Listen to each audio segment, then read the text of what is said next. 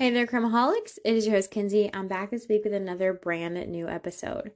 This week, I'm going to take us back to a topic that is very near and dear to our hearts, which is the missing and murdered Indigenous women movement. If you are new here, then you might not know that there is an epidemic that is plaguing Native American women in North America. They are being murdered at a 10 times higher rate than any other race. Back in August of 2020, Holly and I did a month long segment on MMIW. It is still a topic that we are very passionate about and is one that we always want to continue moving forward with. This week, I will be covering the murder of Olivia Lone Bear. She went missing in October of 2017. Again, it is one of those situations where a Native American woman was found dead, and so many agencies stepped up in the beginning, but not a single one of them did any type of follow through to find out who had murdered Olivia. There was just so many odd things about her disappearance and her death that basically screamed murder, but again, not a single agency stepped up to find out who was responsible for her death.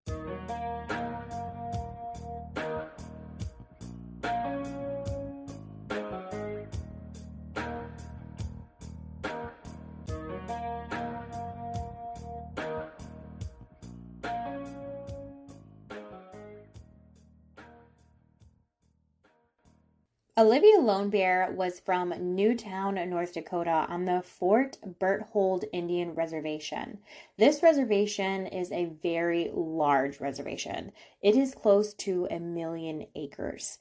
Olivia lived there with her family, and her family described her as a girl who was very sociable. She had a lot of friends, she was outgoing, she was always there to have a good time.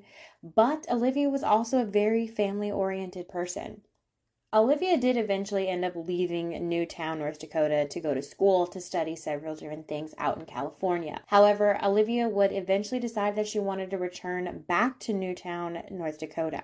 I am sure that the majority of you are not very familiar with this area in North Dakota, so I wanted to talk a little bit about it before we move any further because one, I think it might be able to help us understand a little bit better about what happened here, and two, because it is a topic that I have always wanted to talk about when covering the missing and murdered Indigenous women movement. New Town, North Dakota is the basic primary access for the pipeline that runs down through North Dakota. That also brings in oil fields and oil rigs, and what comes with that is a thing called a man camp. I had no idea that these man camps even existed until a few years ago when I went back to school and it became a topic in one of my classes.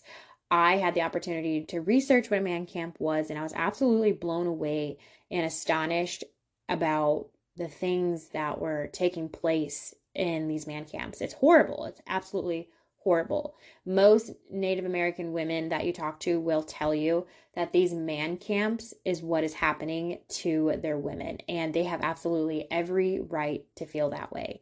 While researching these man camps, I had read several articles from people who had resided in these man camps saying that there was a lot of Native American women and children who were being sex trafficked there throughout the camps. And majority of the time, it was not Native American people who were responsible for selling their own people into sex trafficking. It was typically uh, any other race besides the Native American. When I was living in South Dakota, I was a foster parent. And one of the things that I had learned being a foster parent is that a lot of the children that were in foster care in South Dakota at some point had been sold for sex up in a man camp on the pipeline. It's absolutely horrible. They had at some point been rescued from this and brought into foster care. So, like I said, every Native American woman has the right to feel that these man camps are a huge danger to their women these man camps, the pipeline, the oil rigs, oil fields, they had caused New Town to become a very unsafe area. Olivia had worked at multiple different locations there in New Town. She worked at a casino at one point. She had also worked at a pub saloon type restaurant and she would typically work late into the evening and after every shift a security guard or other men on her shift would have to walk out her and the other women to their cars to make sure that they were making it to them safely because there had been multiple multiple situations where women had been assaulted or some type of violent act was done to them because of people that were working on the pipeline or in the oil fields or on the oil rigs. And it's just sad no woman should ever have to live in fear to the point where they're having to be escorted to their car every single night after work just to make sure that they're going to make it home alive. And it was so important for Olivia to make it home safe because at the time of her disappearance and death, she had five small children. Everybody who knew Olivia said that she was a very nurturing mother. She would get up every single morning with her kids, get them ready for school, get them off to school when they would come home from school. She was always in tune with her kids and their feelings. And she always did everything she could to make sure that her kids had every single thing they needed. And bless her heart, because I have just one child and I know how much it can be on you. So the fact that she was a single mother of five kids and was doing such an amazing job says a lot about who she is. Given that Olivia had five small children, her family stated to BBC Network that she didn't really go out too much. They said that she did have a lot of friends and that she was outgoing. She was a very big social butterfly, but going out and partying and hanging out at the bars was just not her thing. She just wanted to be at home with her kids. One of Olivia's close friends is an older male who often stepped up to the plate when Olivia would need help. One thing that he would allow her to do often was to borrow his truck for whatever reason. If it was to go get groceries, to run errands, pick up her kids from school, use the truck to have some time away from herself from the house, he didn't care. He wanted to make sure that he could always be there for Olivia.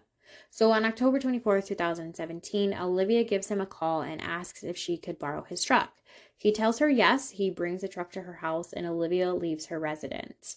It is unknown exactly what her reasoning was for using his truck, but one thing that they do know is at some point on the 24th, Olivia had stopped at a place called the Sportsman's Bar. They don't know if she was meeting somebody there, if she's hanging out with her friends, or really what the exact reason for Olivia being there was. But as a mom, I can kind of speculate that maybe Olivia needed some time away from the home. She just wanted to cool off a little bit, have some time to herself. So she goes over to the sportsman's bar, hangs out for a little bit, and then decides to go home. On the evening of October 24th, 2017, her family arrives home and sees that Olivia's cell phone, her wallet, her debit card, and the clothes that she had been seen wearing earlier that day were at the home, but Olivia was nowhere to be found. And this is not like Olivia because at this point it's pretty late in the day and her kids have already arrived home. And as we know, Olivia is a very good mother. She wouldn't just not be there for her kids. The 25th comes by and Olivia is still not home. So her brother Malachi goes online and starts asking on Facebook, Has anybody seen Olivia? She did not return home last night. This is not like her. Has anybody seen? Has anybody heard from her? Please let us know. Everybody says We've not seen her. We've not seen her since early on the 24th. And this sends her family into a complete panic because you would think that if you reach out on Facebook and Olivia has all these friends and people know her in town, that maybe somebody over the last 24 hours would have seen her. Her family decides that on the 26th, when they still have not heard from Olivia, they're going to go ahead and file a missing persons report. But if you've been listening to our episodes for some time now, when we cover MMIW, you know that not a single one of these cases has ever been met with any type of urgency, and that's exactly what happened in Olivia's case. You would think that with the area of New Town not being so good because of the pipeline, the oil rigs, and the oil fields, that when a woman goes missing, you would kind of step up pretty quickly and say, okay, let's do what we can to try and locate her. But that's not the case at all. It's the same situation in Olivia's case that it is when any other Native American woman goes missing. They basically tell the family, just wait a few days. She's probably out somewhere with her friends partying. I'm sure she'll turn up in a few days. But of course, she did not at all. And there was no trace of her at all. Not a trace of her, not a trace of her friend's truck. And her family is starting to get really worried. So, just like every other Native American family, they start taking things into their own hands. because they know that when a Native American woman goes missing, time is of the essence. Olivia's family does not back down from law enforcement and they do not stay quiet. They beg and plead with law enforcement to step up and try to help find Olivia. Law enforcement finally agrees that something seems off and they're going to try and do what they can to find her. However, once this takes place, things get extremely messy and extremely tricky in her case. About six different agencies had gotten involved with the search for Olivia. And you would think that this would be a good thing because most of the time when this happens, all of these different organizations will get together and they will work as a team to try and find a missing person or try to solve the case. However, that was not the situation in Olivia's disappearance at all whatsoever. All of these agencies begin to basically point the finger at one another and basically play some type of blame game.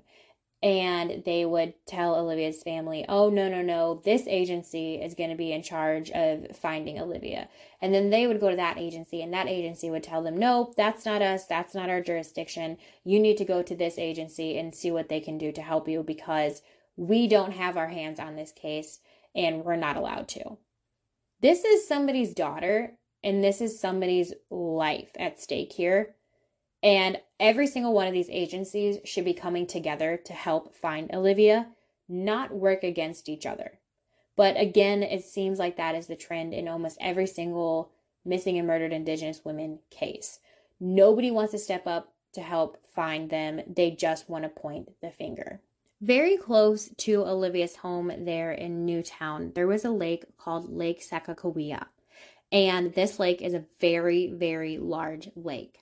Her family had been pushing and pushing and pushing for agencies and different organizations to search that lake to hopefully maybe find some trace of Olivia. But every single organization and every single agency that they had talked to told them that they had no reason to believe that Olivia was in that lake and they did not want to use their resources to look. How in the hell can you look a family member in the face whose loved one is missing and tell them, basically, I'm sorry, but your daughter is not worth our resources? I can never imagine how horrible that would feel as a mother to hear somebody say that about my child. Because all of these organizations had pretty much told Olivia's family there was nothing they were going to be able to do, her family had taken the search for her back into their own hands and had a lot of help from their local community.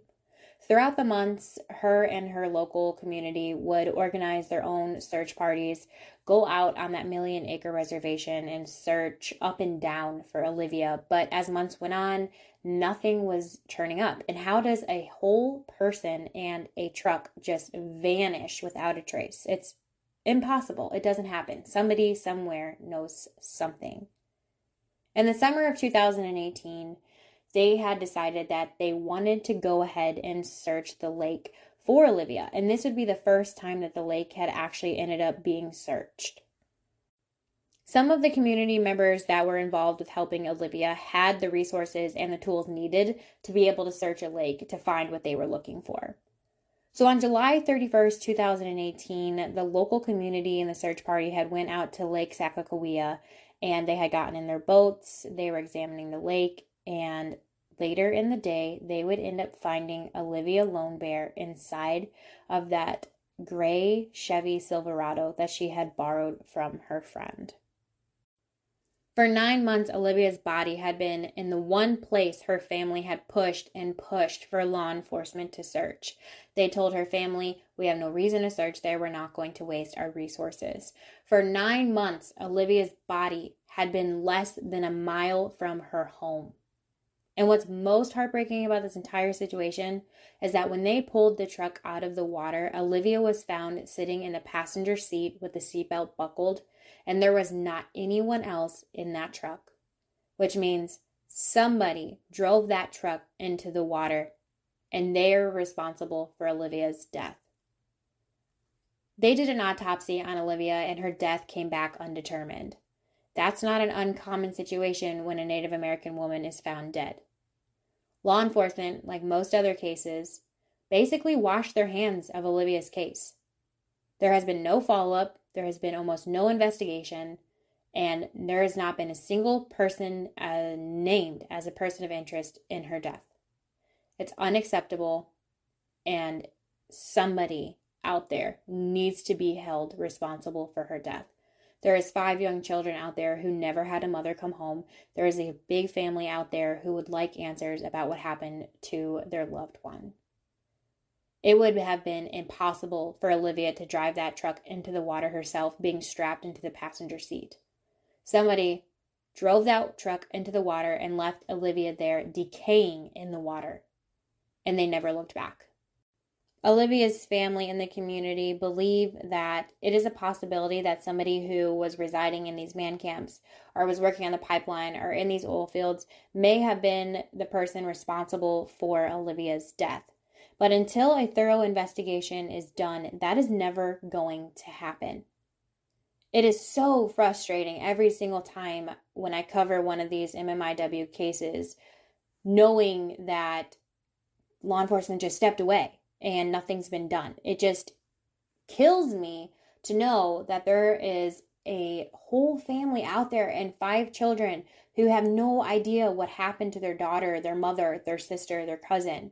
And it is likely that they will never find out, and that Olivia and her family will never get justice. It just pisses me off to my core, makes me so frustrated. Olivia deserves justice. And I'm hoping that by us continuing to share Olivia's story and get her name out there, that maybe one day somebody somewhere will step up and give law enforcement some information about what happened that day.